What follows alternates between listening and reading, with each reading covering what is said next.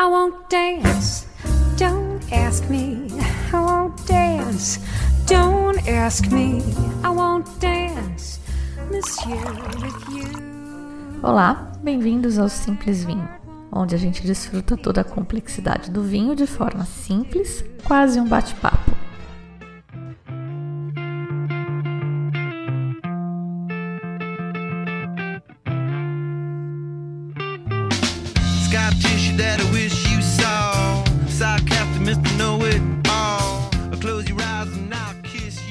Bate-papo de hoje, um convidado diferente. Ele é famoso por causa de um personagem que ele criou no Instagram e faz muito sucesso tirando onda com alguns temas do mundo do vinho. Então eu convidei ele aqui hoje para a gente falar de pimentões no vinho, a famosa pirazina. E eu sei que muita gente já se arrepiou só de ver o título do podcast. Mas o papo foi sério, tá? Nada a ver com a zoeira do Instagram, muito produtivo. Bora lá então. Hoje eu tô aqui com um convidado muito especial. É o sommelier de caca, que eu não falo palavrão, mas ele tem um, um perfil no, no Instagram todo misterioso, todo escondido, e eu vou chamar ele de sommelier durante toda essa nossa conversa. Então, sommelier, muito bem-vindo. Olá, seus bebedores de Carmené. É um prazer estar aqui falando com vocês. Fabi, obrigado pelo convite. Vamos bater um papo legal hoje. Vamos sim, você sabe por que, que eu te chamei para o episódio de hoje, né? Você sabe qual que é o tema. Exatamente, a gente vai falar daquilo que eu mais gosto na minha uva preferida, né? A gente vai falar de Pirazina e de Carmener hoje. Exatamente. Vamos lá ver se ou a gente traumatiza de vez esse povo ou se a gente quebra esse, esse trauma. Vamos começar falando do que, que são pirazinas, porque tem gente que não sabe, tem gente que talvez fale, ai, pirazina, pirazina, né? Mas não saiba exatamente o que que é. São Uhum. compostos, né, que tem na em toda a planta tem, especialmente quando ela tá verde, que é para evitar que os passarinhos fiquem tentados a atacá-las e comê-las, e enquanto as sementes não tiverem suficientemente maduras, não tiverem prontas para germinarem em outro lugar. Então ela faz isso para inibir, e conforme ocorre a maturação, ah, esses níveis das pirazinas vão diminuindo. Ah, Olha só que interessante, né? A gente tem aquele termo água que o passarinho não bebe e temos a fruta que o passarinho não come. Então, se o passarinho não come, por que que a gente vai tomar vinho cheio de pirazina, hein? Pois é, mas ele não come verde. Depois que a, a planta vai amadurecendo, o fruto vai amadurecendo, esses níveis de pirazina diminuem bastante. Mas realmente existem algumas variedades eh, de uva que são especialmente eh, propensas a níveis elevados de pirazina, que é a sua querida uva preferida. Conta pro povo qual que é. É a Carmener, é claro. Mas ela não está presente só na Carmener, né? Ela, a pirazina mais acentuada, ela está em, em, em todas as uvas da família das Carmenetes, né? Então a gente tem Cabernet Franc, Cabernet Sauvignon, a própria Merlot, enfim, né? E claro que em níveis diferentes que a gente vai falar um pouquinho, né? Vai abordar ao longo desse episódio, né? Com certeza. Eu queria incluir uma aí bem famosa, que é a Sauvignon Blanc. E, e o pacote eh, da, da pirazina parece que está concentrado ali na região de Bordeaux, que são todas elas são uvas da região de, de Bordeaux. E a gente não ouve o pessoal reclamando de vinho de, de pirazina em vinho de Bordeaux. O pessoal implica particularmente com os chilenos. Ou não? Uhum. Você tem uma implicância geral? Como é que é? Não, não, não. É, bom, é um pouco do chileno, sim, mas é que, é que o assunto é amplo, né? Então vamos começar a pensar no seguinte, né? Se esse aroma de pimentão verde, né, que é o que gera toda a piada, né, que é, é oriundo da, da pirazina, mas de uma uva que não foi maturada completamente, né? Então a gente tem talvez um problema de maturação no Chile, ou em alguns tipos de vinho, né, para ficar claro, principalmente aqueles ah, de volume e tal. E aqui eu estou falando de Cabernet, estou falando de Carmener e tal, né, os vinhos de entrada. A gente não vê tanto em Bordeaux, porque são vinhos né, feitos com um controle de qualidade maior quando a gente está falando daqueles grandes bordeaux de apelações. Se você pegar o bordeauxinho genérico do mercado, vai ser igualzinho, vai ter o, o mesmo tipo de problema, ainda mais considerando às vezes o clima da França comparado com algumas regiões do Chile, né? Então é importante colocar na mesma balança, né? A gente não pode uh, comparar, vamos falar do vinho de entrada chileno com grande Bordeaux, né? Aí a comparação é desleal. E o reverso também. O Chile é um lugar essencialmente seco e os vales onde eles fazem esses vinhos de grande produção são quentes, né? Eles não têm muito problema com chuva, que é um problema que a gente tem aqui, que Bordeaux tem. E, uhum. e eles têm calor, e eles têm luz solar, que pelo que eu andei estudando, é uma das coisas essenciais para reduzir a pirazina. O que, que você acha que acontece com o Chile? Será alguma coisa da terra, do solo? Não, não. O problema da Carmenère é o seguinte: ela é uma uva de maturação difícil, né? Ela é uma maturação tardia. Então você tem que colher ela dentro de uma janela perfeita. Ou seja, é, se eu deixo ela amadurecer demais para perder essa pirazina, eu corro o risco de perder a acidez da uva. Se colher muito cedo para conservar essa acidez exuberante, a pirazina, né, esse pimentão verde, tem, tende a aparecer. Então, é, é, a dificuldade de achar o ponto ótimo. E um outro ponto interessante é o seguinte: se a gente falar em. Vamos falar da Carmener desde o ponto que ela foi oficialmente descoberta, né? Vamos falar desde 94 para cá. Então, você imagina, é, são 26 anos de história. Se a gente pensar na média dos vinhedos, vamos falar em 20 anos, talvez, né? Então, o Carmener também, assim como a gente fez no Brasil, né? Plantou Cabernet de cima a baixo, plantou Merlot de cima a baixo, e hoje a gente vê aqui no Brasil que tem determinadas regiões, né, ah, São Paulo vai muito bem Syrah, o Vale dos Vinhedos está muito bem com Merlot, e no Chile não foi diferente, né, então tinha Carmener no passado em tudo que é Vale do Chile, e aí tinha coisas horrorosas e coisas maravilhosas. Hoje você tem muito focado ali no Vale do Colchagua as principais uh, vinhas de Carmener, onde saem os Carmeners de qualidade. Então, no passado, a gente vinha muito produtor falando assim: o Carmener é a uva emblemática do Chile, era uma verdade absoluta e, e, ponto final, e eles brigavam por isso. Hoje eu já vejo um, um, os produtores fazendo uma meia-culpa nesse sentido, de falar: é, realmente, a gente ainda está aprendendo uh, sobre as melhores práticas para Carmener, os melhores locais, são vinhedos jovens, então essas vinhas ainda vão dar frutos ainda melhores no futuro. Né? Então é tudo uma questão de aprendizado, né? A gente compara com Bordeaux, a gente está falando de 300, 400 anos de história, e a gente vai falar de Carmener só com 24, né? Então é, é, essa comparação também é injusta, né? Também. E uh, eu já vi produtores que realmente é, optam por colher mais tarde, né? Como você comentou, para uhum. amadurecer mais. Inclusive, eu sempre tinha ouvido que a última uva a ser colhida era a Cabernet Sauvignon. E no Chile, acho que foi ano passado que eu visitei, e foi a primeira vez que me falaram que, que não, que é a Arcarmener. Uhum, né? Aí, então, uhum. Então, peguei essa informação e vou guardando todas as informações. Eu, normalmente eu não acredito em nada do que me falam, assim, de, de primeira. Eu vou guardando as informações e depois eu vou acumulando algum conhecimento, e quando eu consigo, eu decido. E às vezes, na maioria das vezes, eu não consigo decidir o que, que é certo ou o que, que é errado. No caso dos vinhos, eu até acho que isso é um grande charme.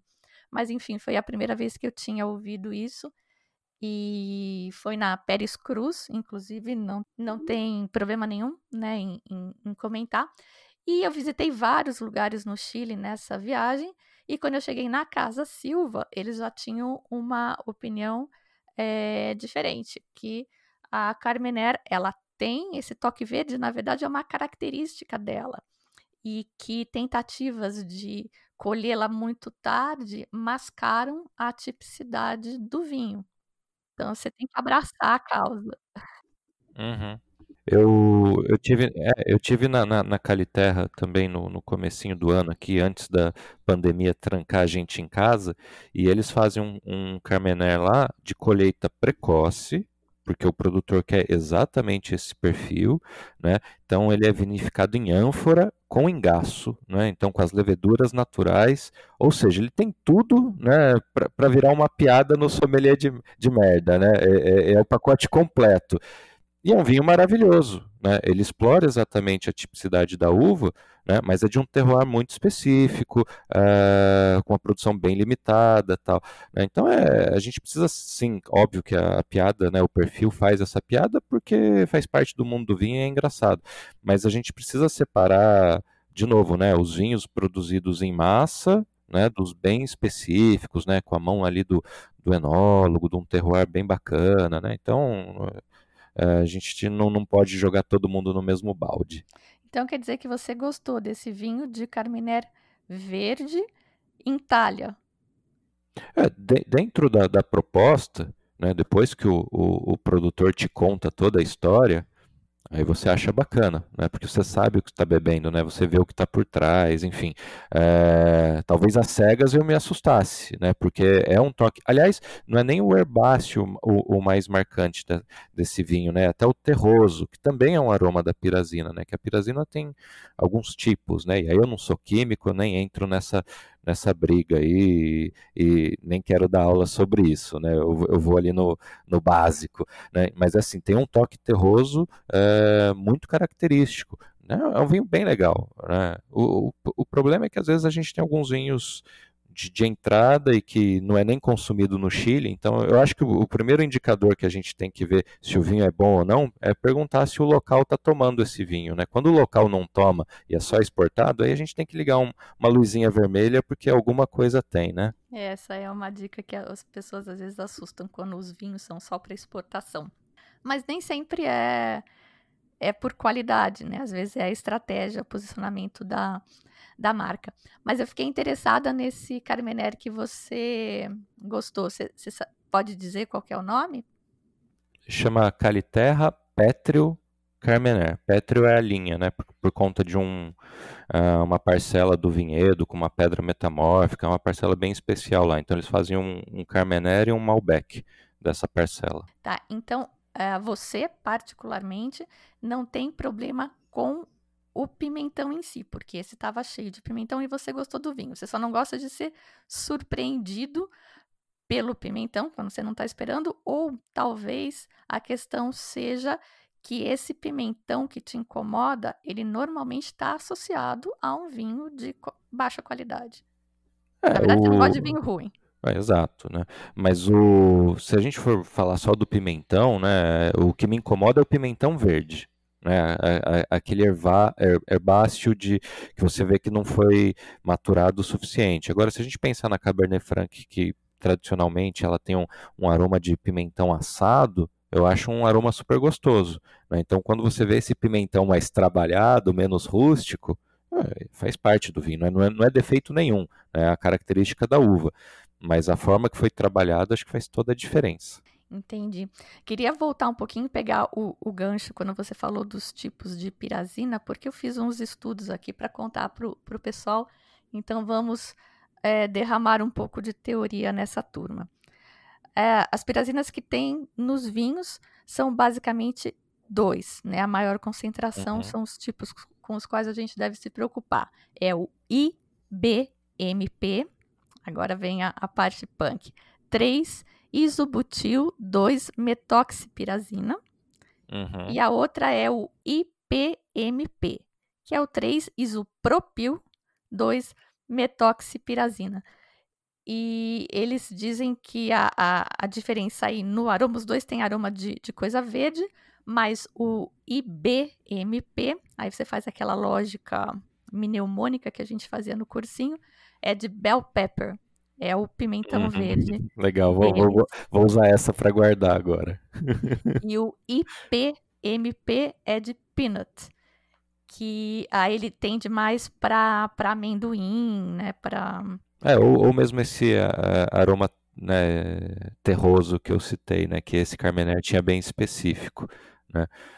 E, bom, a IBMP é aquela, né, que se mal trabalhada, tal, né, quanto mais verde, mais ela aparece, vamos dizer assim, né? É, não sei isso. É, é Você está afirmando? Sim. ok, excelente. Perdi até o rumo do meu coisa aqui. Eu uh, gostava, sempre gostei bastante de Carmener, porque a gente aqui no Brasil foi criado bebendo Malbec e Carmener, né? O que vem da, da Uhum, Argentina uhum. e do Chile. A gente forma o nosso paladar assim, agora entendendo, estudando mais de, de vinho, eu começo a ver o- a, a linha psicológica que o bebedor brasileiro segue. Então, ele começa gostando dessas, ele gosta de vinhão pesadão, com bastante madeira, e alguns evoluem, alguns estacionam aí nesse, nesse paladar. E, enfim, é mais ou menos como a vida segue. E Carmenero já foi a minha uva preferida quando era tipo a única que eu sabia falar o nome, né? Uhum. E a primeira vez que eu ouvi falar, eh, eu fui estudar, eu estudei de vinhos fora do Brasil. Eu estava morando fora, mas tinha uma colega brasileira lá e foi a primeira vez que eu ouvi falar em pimentão ah, no Carmener. E você acha que isso é uma coisa do brasileiro? O brasileiro tem uma implicância particular porque foi, de repente, inundado de Carmener por muito tempo e as pessoas se traumatizaram? Olha, pode ser, entra exatamente naquele ponto anterior que a gente falava, né? Que a gente foi inundado com o que tinha de pior, né? Então, naturalmente, eh, talvez a nossa referência aromática te- eh, lembre mais, lembre primeiro do pimentão justamente por essa quantidade aqui no, no Brasil, eh, mas o pimentão ele sempre aparece nos descri- descritores aromáticos clássicos de Carmener, né? Um que eu acho que não costuma aparecer, e aí justamente porque é uma fruta muito mais tradicional no Brasil do que na Europa, por exemplo, é o aroma de goiaba. Né? Então, difícil você pegar uma literatura estrangeira que coloque a goiaba no descritor aromático. E eu acho que é assim, a, a fruta que eu sinto primeiro num, num Carmenère é a goiaba, né? A goiaba vermelha, né? Olha só, eu não, nunca identifiquei goiaba. Eu também sou ruim de identificar o tal do pimentão, tá? Não me relaciono muito, não me. Qual que é a palavra quando. Bom, me faltou a palavra. Mas é. Então eu não compartilho muito dessa desse pavor de pimentão que muita gente tem. E é um pouco assustador até. Há algum tempo eu coloquei, eu fiz um post no, no Instagram com um vinho que eu trouxe lá da Pérez Cruz, inclusive acho que era um Cabernet Franc, e choveu, inundou de gente me perguntando se tinha pimentão. Eu falei, nossa, as pessoas estão muito preocupadas com isso, o que está acontecendo? É uma neura do brasileiro essa coisa do pimentão, por isso que eu te perguntei, né, se talvez tenha sido por causa dos, dos traumas aí que, que moldaram o nosso gosto. É, pode ser. E parte das piadas do perfil é, é justamente isso. Nem sempre reflete um, um gosto pessoal ou algo do tipo, né? Eu faço muita piada em cima ah, da média geral dos comentários que a gente tem por aí, né? Então já tinha, antes de existir o perfil, já tinha as piadas de Carmené, né? Então né, já tinha é, essa febre por catena, já tinha essa febre por nota do Vivino, né? Então é, eu só amplifico as piadas existentes, né? É como uma, uma caricatura, né? Você pega. Exatamente. E, inclusive, essa, essa história do, do pavor a, a Carmener, eu nunca entendi, né? E me, uma colega me falou que Uh, era como se você fizesse uma sátira a um figurão do vinho. Né? Parece que tem uma pessoa grande aí no, no, mundo do vinho, um tipo de Voldemort, que ninguém quer dizer o nome. Eu desconfio que eu sei quem seja, mas como eu não fiz a BS, eu não, não tenho certeza. Eu nunca vi isso, mas é verdade? Tem uma, um figurão que te inspirou? Tem, tem, tem, tem, tem. É, não, mas não é só ele, não. É, é, bem comum essa piada no mundo do vinho, mas é, é, é amplificado lá também. e você acha que quando você pega uma pessoa que está entrando no vinho agora, uma pessoa mais leiga, que está aprendendo, e que ela ouve todo mundo dizer que isso é ruim, não sei se todo mundo, mas enfim, ela ouve bastante que pirazina é ruim. Você acha que ela pode ser levada sem, sem perceber, enfim, a considerar que isso é ruim. Ela, e, sabe quando, que nem criança que nem sabe o que está repetindo, mas repete e vira. É, é, eu acho, mas assim como qualquer outro assunto relacionado ao vinho, né? A gente tem hoje milhares e milhares de perfis de vinho uh, no no Instagram, por exemplo, soltando o maior número de besteiras imagináveis. Então, da mesma forma que alguém pode deixar de consumir Carmener por ter ouvido esses comentários, pode começar a consumir um monte de coisa que não é boa porque alguém quis vender como boa. Então aí é, aí é o filtro de cada um, né? Acho que não. Acho que faz parte da, da vida, do jogo, né? Não, até acho que é, o consumo de Carmenère aumentou desde que eu comecei a amplificar as piadas, viu? Porque todo mundo que vem aqui quer comprar um Carmenère comigo, quer tomar um Carmenère, então é, não vejo como uma forma de ter é, prejudicado a uva, né? Esse tipo de comentário. Agora, o, talvez o que leve com, com o aumento do conhecimento dos consumidores é de, de, perceber alguns detalhes, de falar assim, poxa, esse vinho custa mais do que ele entrega, ou então, nossa, encontrei um vinho que tem um preço ótimo, super bem feito, né? Então torna, de repente, o consumidor mais crítico, né? O que é sempre bom. Com certeza. E eu gosto muito de chamar a atenção também para isso que você falou, que tem muita gente falando bobagem, né? Tem gente Uhum. falando coisa certinha, mas tem muita bobagem por aí e vindo de, de gente com um público grande até, né? Então, Não, geralmente esses são os maiores. Eu fico abismado que tem 11 mil pessoas me seguindo já, e olha que eu só falo besteira. mas eu acho que é o que o pessoal quer, quer zoeira. É.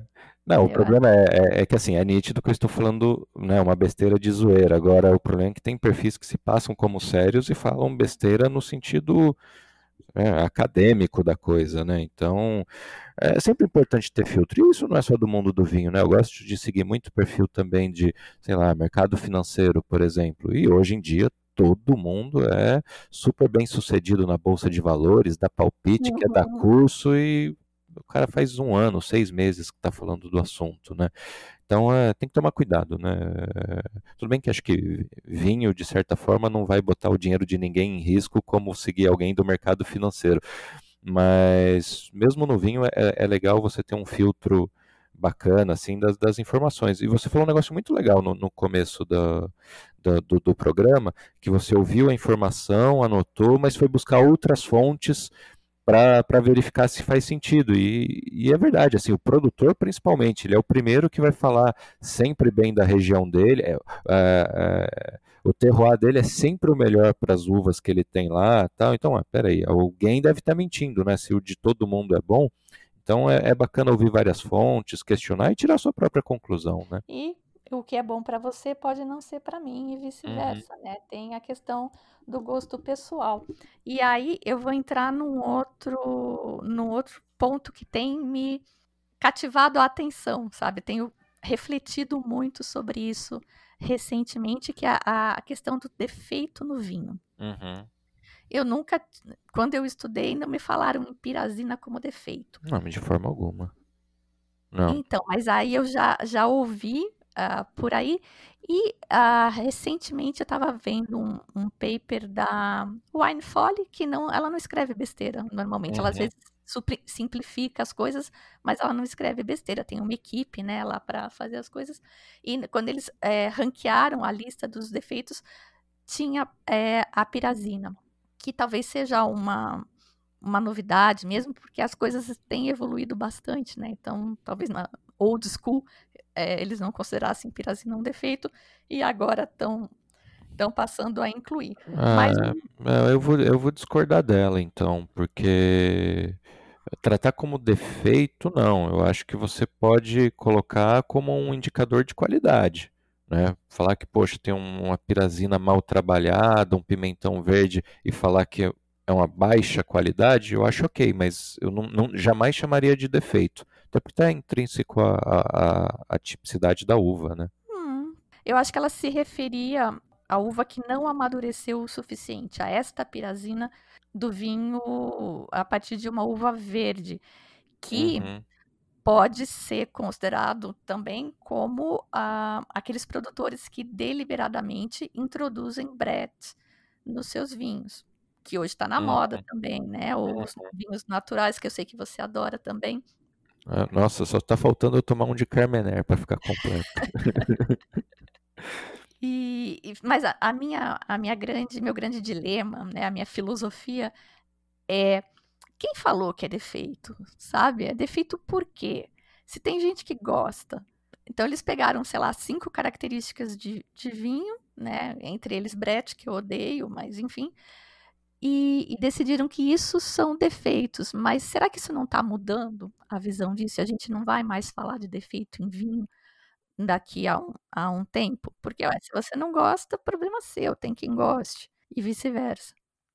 É, eu, eu, nem conseguiria comparar o Brett com a pirazina, que o Brett a gente está falando de uma contaminação, né? Agora a pirazina está ali na uva, né? Então não, não, pode ser considerado defeito. Senão qualquer Cabernet, qualquer Carmener seria um defeito por natureza, né? Então, se, se ela, eu não vi esse ranking, né? Se colocou dessa forma, eu humildemente discordo, né? Eu acho que a gente pode sim avaliar como alta ou baixa qualidade, né? Dependendo da intensidade é, desse aroma mas já, jamais colocaria como defeito, né? Acho que é parte da característica, né?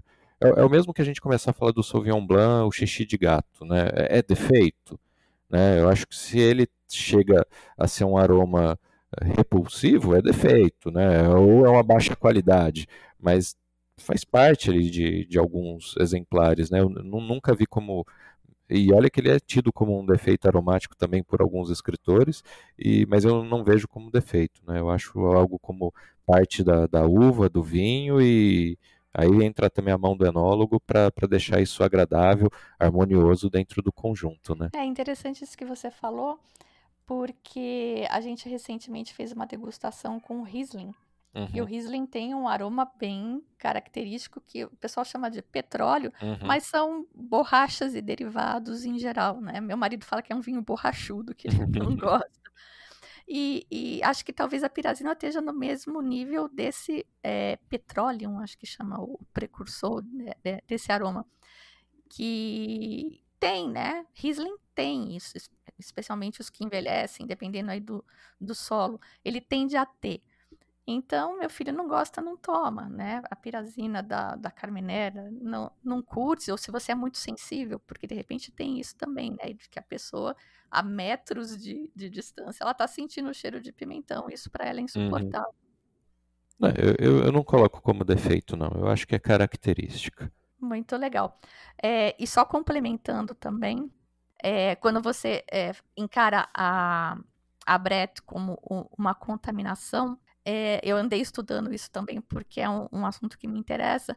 E muitos vinhos têm Brett em algum nível, porque esse negócio de levedura, inclusive a, a fermentação natural que muitos pregam, na verdade, a levedura selvagem ela inicia a uhum. fermentação, mas quem termina é a, a levedura que está lá no ambiente, que é a sac Saccharomyces cerevisiae mesmo, né? Uhum. Que até porque ela é a única que que dá conta.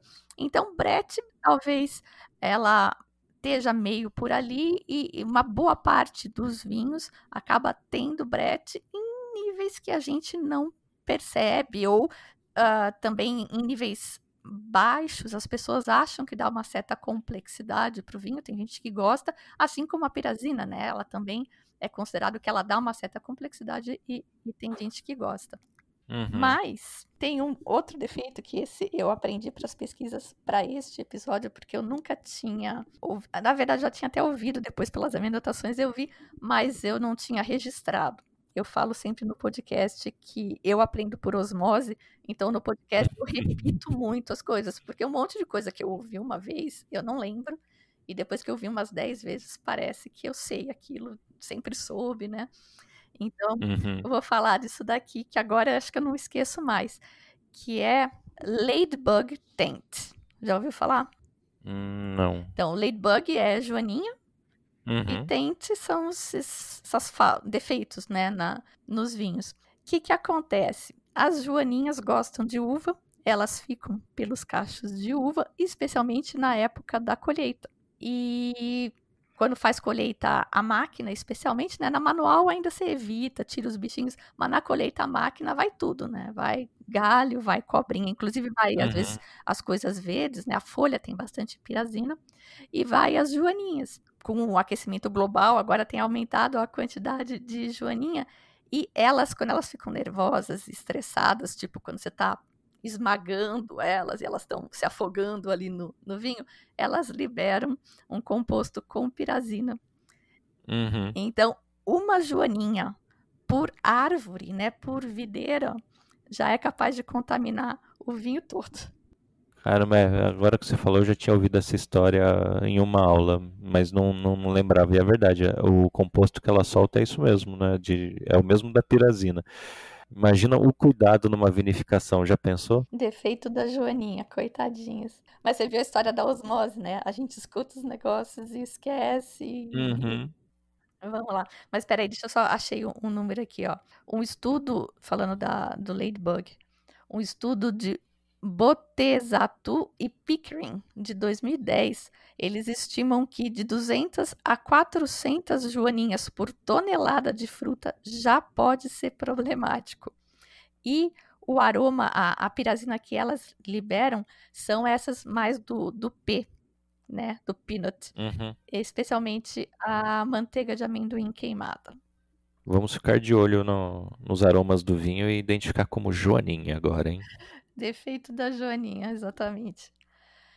Bom, a gente falou do, do, do trabalho que pode acontecer no, no vinhedo para minimizar o problema com, com pirazina, né? Se tiver Uhum. bastante incidência solar, ela naturalmente tende a diminuir, porque conforme a, a fruta vai amadurecendo, as enzimas né, do, do amadurecimento vão quebrando as pirazinas, especialmente quando tem ah, bastante luz solar Uhum. Uma técnica que eles podem utilizar é desfolhar né, a, a poda em verde Uhum. para que as uvas Uhum. tomem mais Recebam mais luz solar. exato e amadureçam melhor. E também ah, tem relatos de que a, a pirazina ela pode ser conduzida desde a folha para para a uva. Então, também, se reduzindo a quantidade de folhas, você já ajuda. A, a videira não pode estar muito feliz. Então, Uhum. quando se eles irrigam, se eles deixam ela bem, alimentam bem, ela produz mais pirazina. Elas têm que sofrer um pouco. Mas depois que Uhum. leva para a vinícola, não tem mais muito o que ser feito, tá? Eu vi alguns estudos, não sei se você quer quiser falar alguma coisa, me interrompa, mas eu vi alguns estudos eh, da Universidade de Davis que eles viram as técnicas de punch down, né? Se fazendo mais punch down, fazendo menos punch down, se a maceração mais longa, se aumentava a extração de pirazina e com- eh, compararam esses valores com aquele que eles chamam de free run, que é o aquilo, aquele vinho que solta sozinho, né? Quando a uva Uhum. quebra sozinha Uhum. antes de você é, começar os processos e não viram diferenças significativas. Então, não é questão tanto de prensagem, apesar da maior concentração das pirazinas estar nas cascas e ter nas sementes também. Não é da prensagem e não é da maceração. Não faz muita diferença. Aí, durante a, a, a vinificação, a única forma que os estudos, até agora pelo menos, evidenciaram que eles conseguem diminuir a pirazina no vinho é com termovinificação, que é aquecer um pouco o vinho durante a vinificação. E aí a pirazina vai ser quebrada, né? ela vai evaporar, assim como outros aromas, enfim, vai prejudicar o vinho. Então não é uma opção que eles consideram muito interessante. Vi estudos com leveduras também, Uhum. mas elas não afetam o- a quantidade de pirazina. O que elas podem fazer é produzir alguns aromas que mascaram, que combinam bem com a pirazina.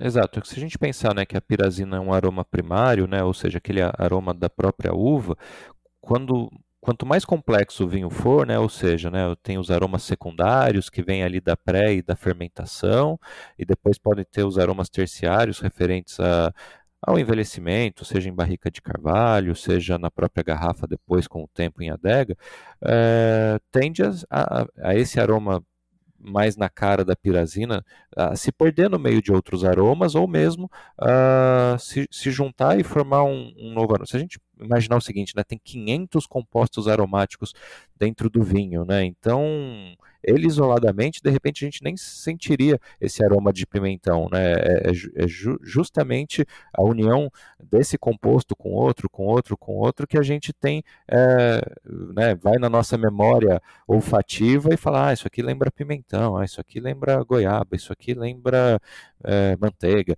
enfim. Então, quanto mais complexo o vinho for, é, outros aromas vão surgir e, e vai formar um, um, um novo descritor aromático para esse vinho, né? É, a sinergia dos aromas aí fica legal.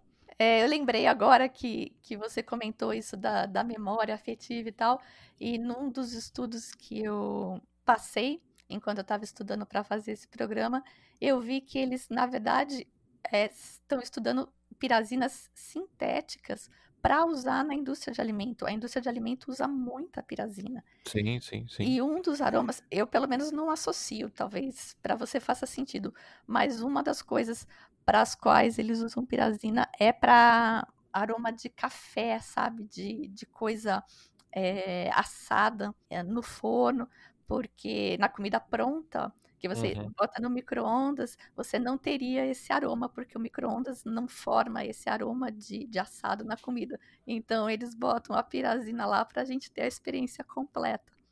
Não, eu tinha um, um, colega de trabalho, ele era engenheiro de alimentos, e um dia eu fui, eu tava, eu tinha começado a estudar vinho, um dia eu fui todo animado contar um negócio para eles, ele, ele ficou me ouvindo, esperando eu terminar de contar, mas me olhando com uma cara do tipo, sério, bicho, né? do tipo, cara, isso é óbvio, assim, agora que você descobriu que isso acontece, né? Então, é, a indústria, assim, de, de alimento, na questão dos aromas, é impressionante, eles têm lá 500 amostras diferentes para botar num determinado produto, que muitas vezes o que é, né, a gente reconhece é, o aroma de limão, mas por conta do composto químico X, né, que dá o aroma de limão. Né, e, e eles isolam esse composto tal, e utilizam, enfim, é, o negócio é complexo, né? Nem, eu nem ouso tentar entender que vai uh, além dos meus conhecimentos. Além do que quebra a mágica, né? Eu acho que tem uma certa ignorância que dá uma romantizada na coisa. É, é, a ignorância é uma benção. É, eu acho que em algumas situações é melhor não saber mesmo. e a gente vai gostar mais. E mas eu achei super interessante isso, porque todo mundo. Assim, não conheço uma pessoa que não goste daquele cheirinho de café. Café quentinho. Uhum. É café gelado me dá até ânsia de vômito. Mas café quentinho. E é pirazina ou tem, né? Pirazina é um dos componentes importantes aí desse aroma. E no vinho o pessoal fica nervoso. Uhum. Nessa coisa de, de dar complexidade pro, pro vinho, também o, o uso de, de carvalho, né? Que você comentou, que pode agregar, ali dar uma mascarada, mas aqui eu tenho uma coisa contraditória, que é os estudos da UC Davis que eu vi, eles analisaram é, evolução do vinho em garrafa em três anos e diminuir a quantidade de pirazina não diminui. Talvez a percepção, como você comentou, mude. E aí isso coincide com um, um artigo que eu li da Wine Folly, em que ela diz que, que melhora a pirazina, que ela fica mais integrada e que eles fizeram uma vertical de Merlot e foi aí que eles descobriram isso. Bom, provavelmente esse estudo levou em consideração quantitativamente o que tinha de pirazina, ou seja, esse número no ano 1 é, eh, se manteve até o ano 10. É, eh, mas com o surgimento de outros aromas, né, a percepção dessa pirazina talvez tenha mudado, diminuído, porque outros aromas surgiram, enfim, né? Então, provavelmente ela, ela não diminui, ela não fica ausente do vinho mas outros aromas né, te levam à percepção de que ela sumiu. Imagino que seja isso. É, imagino que sim. E nessas técnicas que as pessoas, os produtores estão buscando para diminuir a quantidade de pirazina, eu achei uma técnica bastante interessante aqui.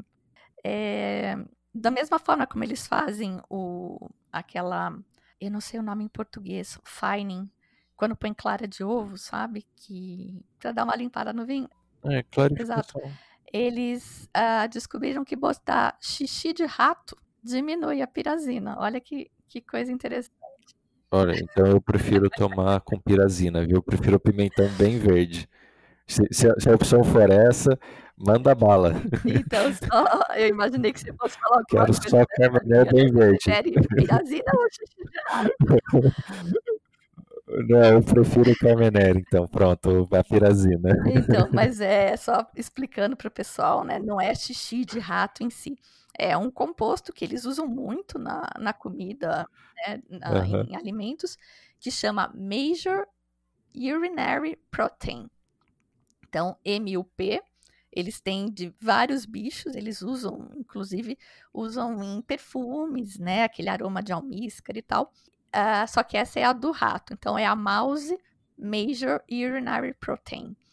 E eles descobriram que colocando ah, essa proteína no vinho, ela vai reduzir o nível de, de pirazina durante a clarificação. E depois ela sai do vinho também, né? Ela vai ser arrastada Uhum, para fora.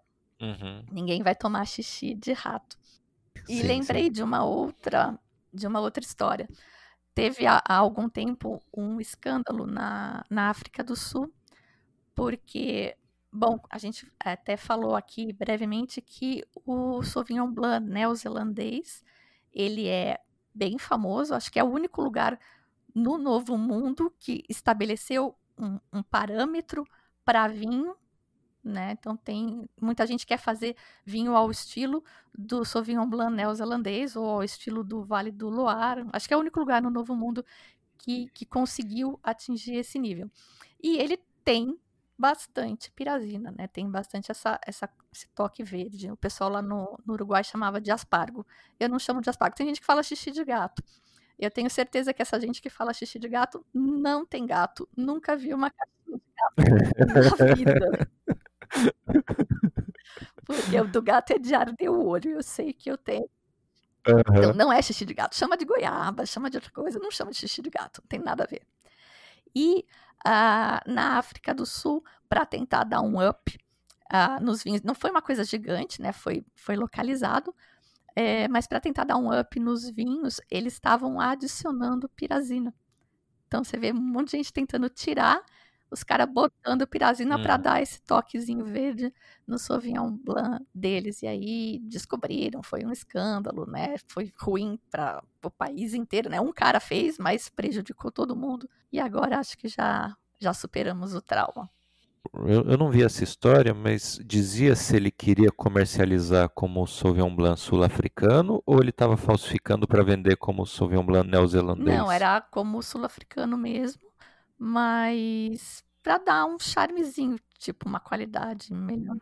Não, é, é porque infelizmente tem muita falsificação de vinho, né? Então, às vezes ele quer deixar uma característica implícita até para vender de uma, como um produto mais valorizado, né? No caso, você quer comprar um Sauvignon Blanc da África do Sul da Nova Zelândia, né? Via de regra, né? Todo mundo quer tomar o da Nova Zelândia. Então, de repente, poderia ser até para falsificação, mas como eu não vi a, a, a- a notícia, eu não, não posso afirmar. Por isso que eu te perguntei se foi, é- se foi Ah, esse eu o te passo motivo. até ela depois, é sempre interessante, que se você tiver tempo de, de ler. Legal. Mas não, era para valorizar o deles mesmo. Uhum. Inclusive, o artigo, a, a pessoa que, que escreveu o artigo, ela até questiona, né? Mas, pô, por que que não pode pôr pirazina? Por que que isso é um escândalo? Porque os caras põem um monte de coisa no vinho, né? Inclusive Uhum, tanino. uhum. Uma pirazina não pode. Então, enfim, a gente tem um monte de. Isso também acho super interessante. A gente ainda tem muitas linhas cinzentas no vinho, muita coisa que parece arcaico, que não tem lógica. Isso pode, aquilo não pode. Enfim. Hum, acabamos? Ah, você ia falar de um Carmener. Pois é. E eu lembrei de uma história super interessante. Eu fiz uma. Eu não, como eu te disse, eu não sou particularmente sensível ao pimentão e a, a coisa verde. Eu costumo gostar. O Sauvignon Blanc com o toque verde, o chileno eu gosto bastante, o neozelandês nem se fala. E eu não tenho problema nenhum, ou quase nenhum, talvez com os, esses vinhos mais ah, de produção larga escala que você fala, eu também não gosto, mas eu diria que não é só por causa da, da pirazina. Eu, no geral, não tenho problema nenhum com a Hum. pirazina e com pimentão. E eu tenho dificuldade, inclusive, para identificar como um aroma no, no vinho. Isso eu, eu falo em notas verdes, né? mas difícil eu associar com pimentão, que é a mesma coisa do xixi de gato. Você jamais vai me ver falando de xixi de gato no vinho, porque para mim é impossível a associação. Só que eu fui numa degustação de, de taças Riedel, logo antes da pandemia. E uma das coisas que eu achei assustadora, porque parece bruxaria, essas degustações de, taxa, de taça Riedel, não sei se já participou. A gente tinha lá uma taça de Riesling, a gente provou o Riesling, e daí tinha um Cabernet Sauvignon chileno, que a gente provou na taça de Cabernet, e aí a pessoa que estava né, dirigindo falou assim, agora bota na taça de Riesling. Inverte, né? Rapaz, pimentão para todo lado foi aquele negócio. Na taça de Riesling. Impressionante a diferença que a taça faz. É, né, nessa degustação da, da Riedel em específico eu não fui, mas é, na formação de sommelier você tem, né, aula com taças e tal, e faz exatamente essa experiência, com meia dúzia de taças, o mesmo vinho. É impressionante, muda de fato, né, então assim, taça importa, viu gente? Tem aí meia dúzia de taças em casa que vale a pena.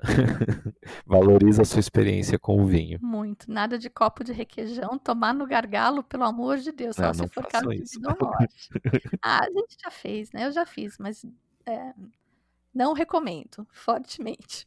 Então, vamos terminar falando de Carmener legal. Você falou desse ah, Natália, né, no, no começo do, do programa.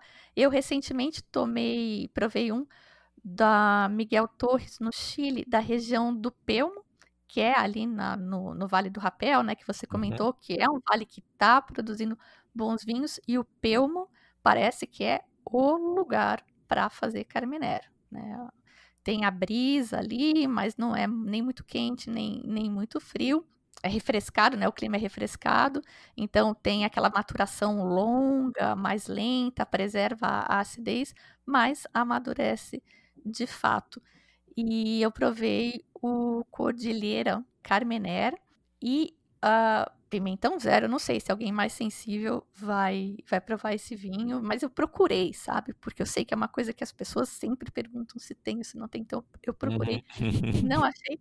E uma coisa que para mim é muito característica da Carmener, esse tinha bastante, é chocolate ao leite. Eu não sei, eu Uhum. sempre sinto chocolate em Carmener.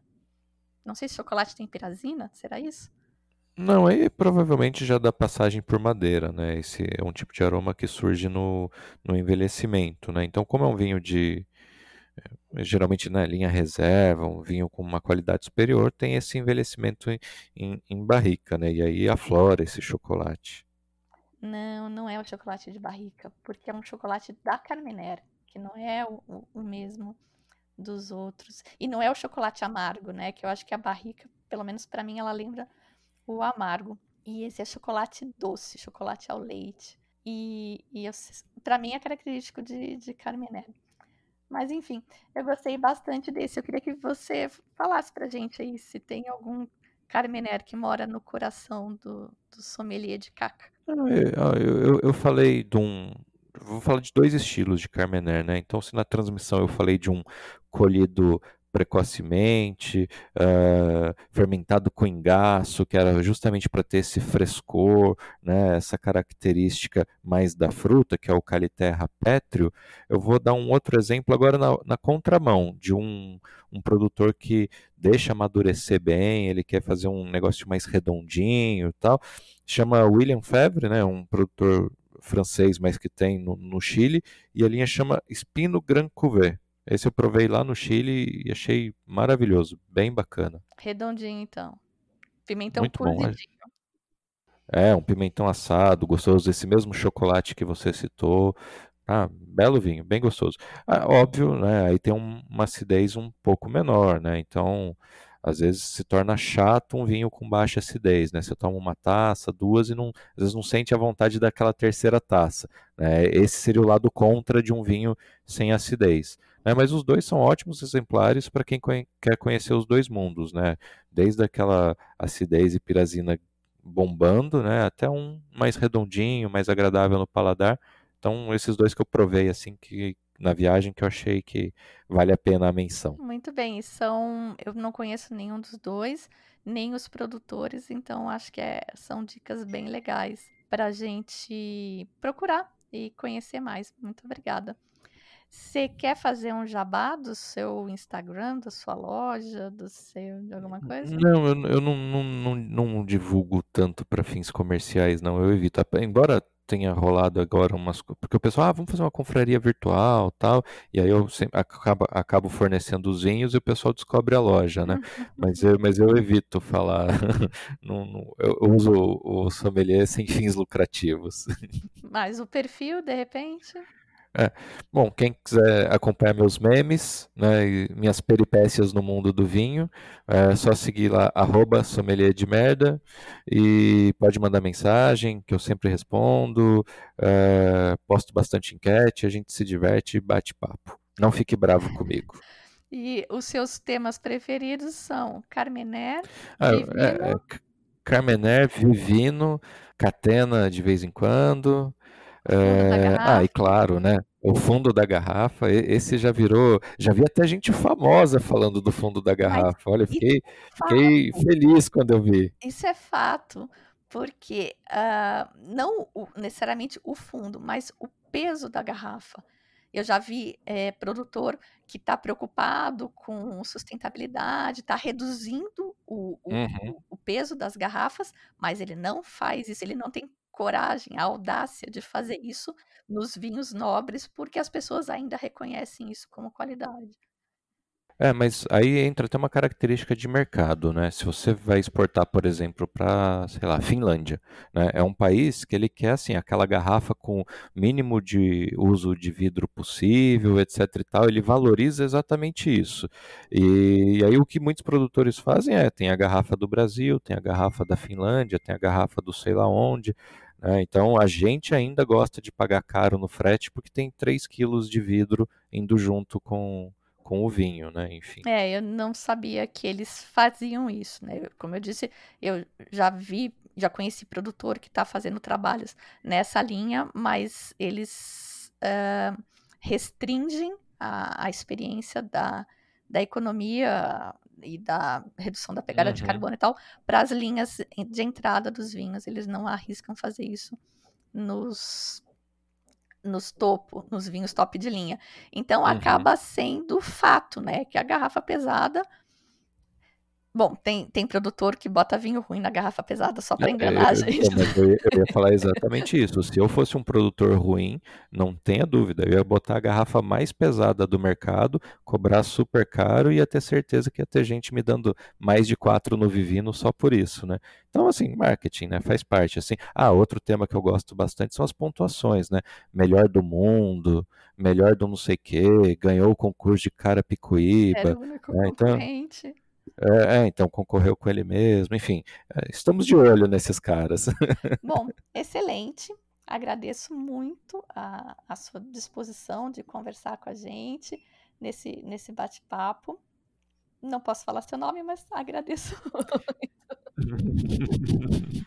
Eu que agradeço o convite, foi bem bacana. É, quando tiver outro tópico legal que você acha que caiba a minha participação, já já estou aceitando o convite antes dele ser feito. Muito obrigado, é, por chamar. Eu que agradeço. Um abraço.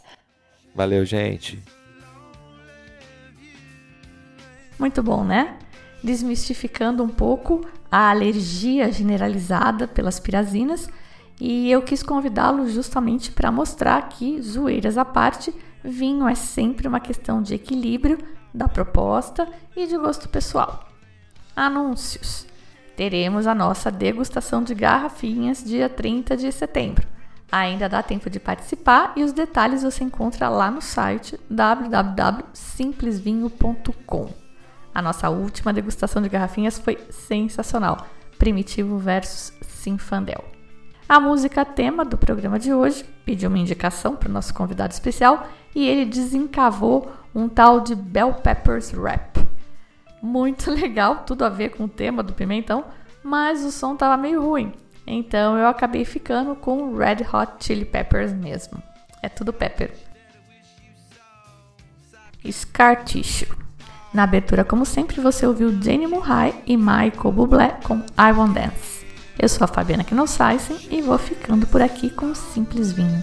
Tchim, tchim.